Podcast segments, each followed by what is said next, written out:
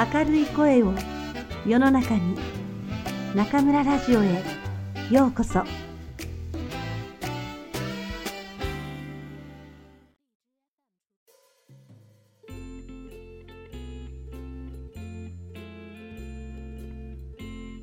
今日から学校に行く。昨日今日から君はもうこの学校の生徒だよ。総校長先生に言われたトットちゃんにとって、こんなに次の日が待ち遠しいってことは今までになかった。だから、いつもなら朝、ママが叩き起こしても、まだベッドの上でぼんやりしていることの多いトットちゃんが、この日ばかりは誰からも起こされない前に、もうソックスまで履いて、ランドセルを背負って、みんなの起きるのを待っていた。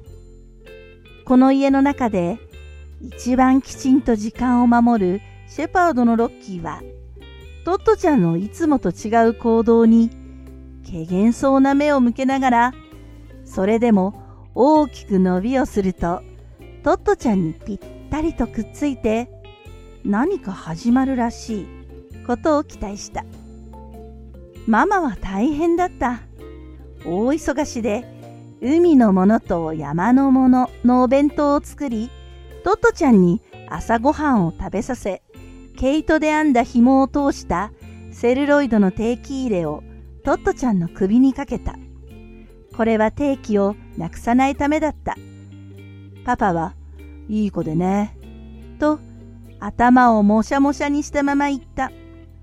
もちろんと、トットちゃんは言うと、玄関で靴を履き、戸を開けると、くるりと家の中を向き、丁寧にお辞儀をしてこう言った。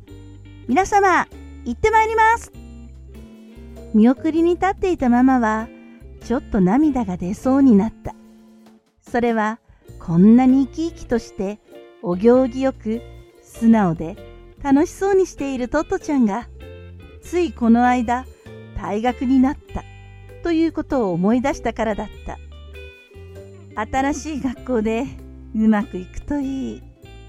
ママは心からそう祈った。ところが、次の瞬間、ママは飛び上がるほど驚いた。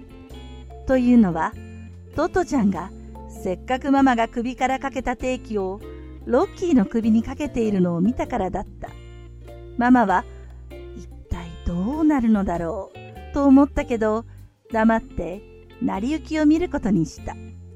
トットちゃんは定期をロッキーの首にかけると、しゃがんでロッキーにこう言った。いい？この定期の紐はあんたには合わないのよ。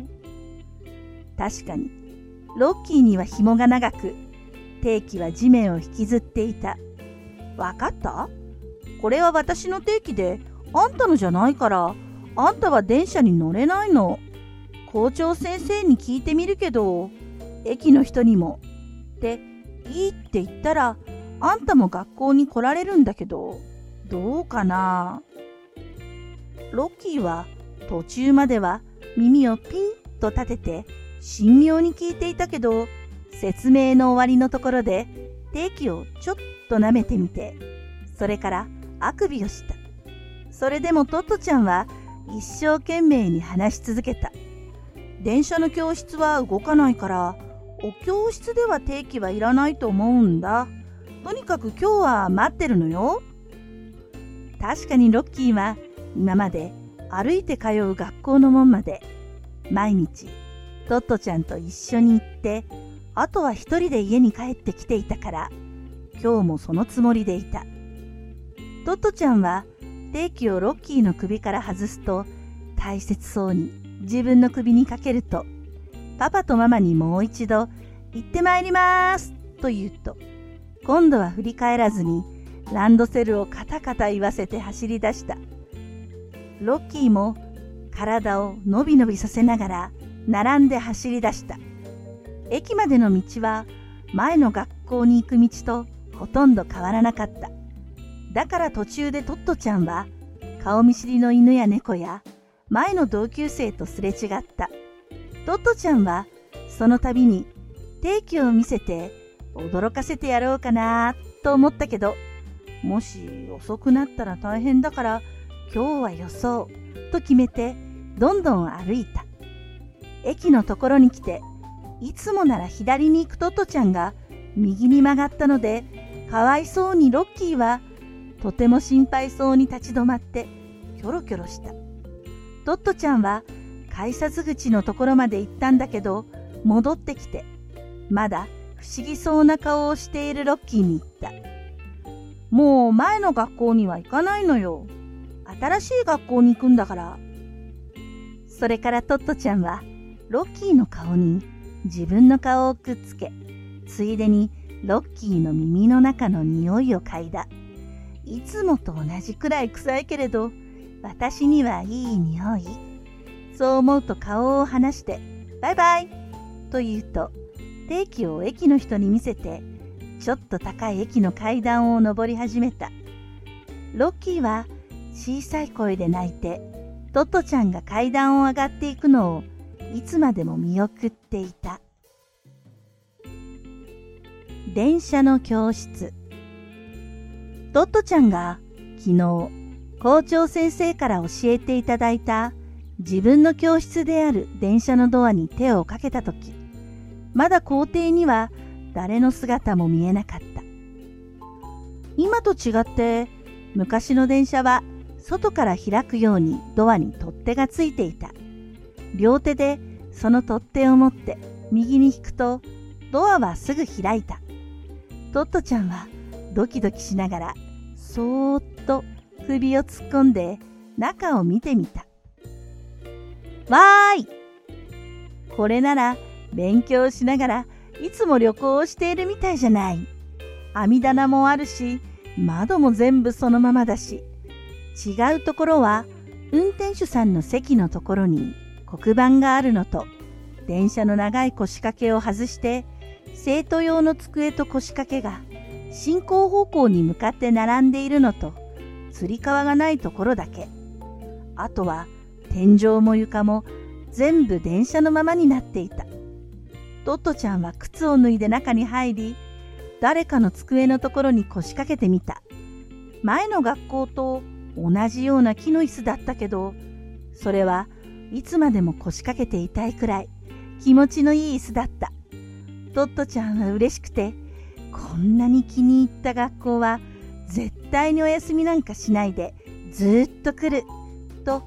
強く心に思った。それからトットちゃんは窓から外を見ていた。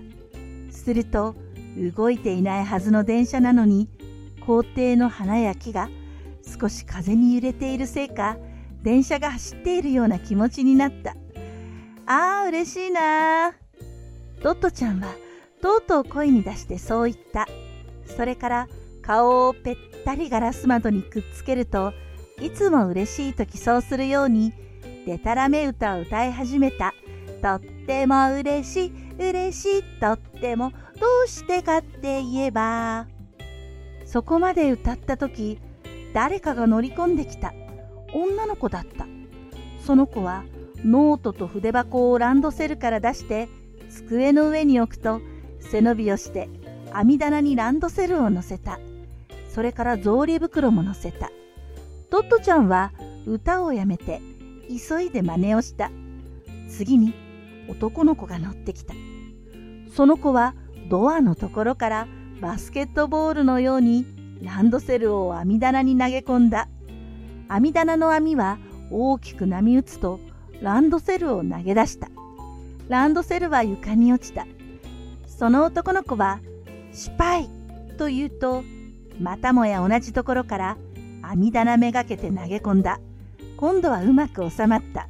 成功と、その子は叫ぶと、すぐ失敗と言って、机によじ登ると、網棚のランドセルを開けて、筆箱やノートを出した。そういうのを出すのを忘れたから、失敗だったに違いなかった。こうして9人の生徒がトットちゃんの電車に乗り込んできて、それが巴学園の1年生の全員だった。そしてそれは同じ電車で旅をする仲間だった。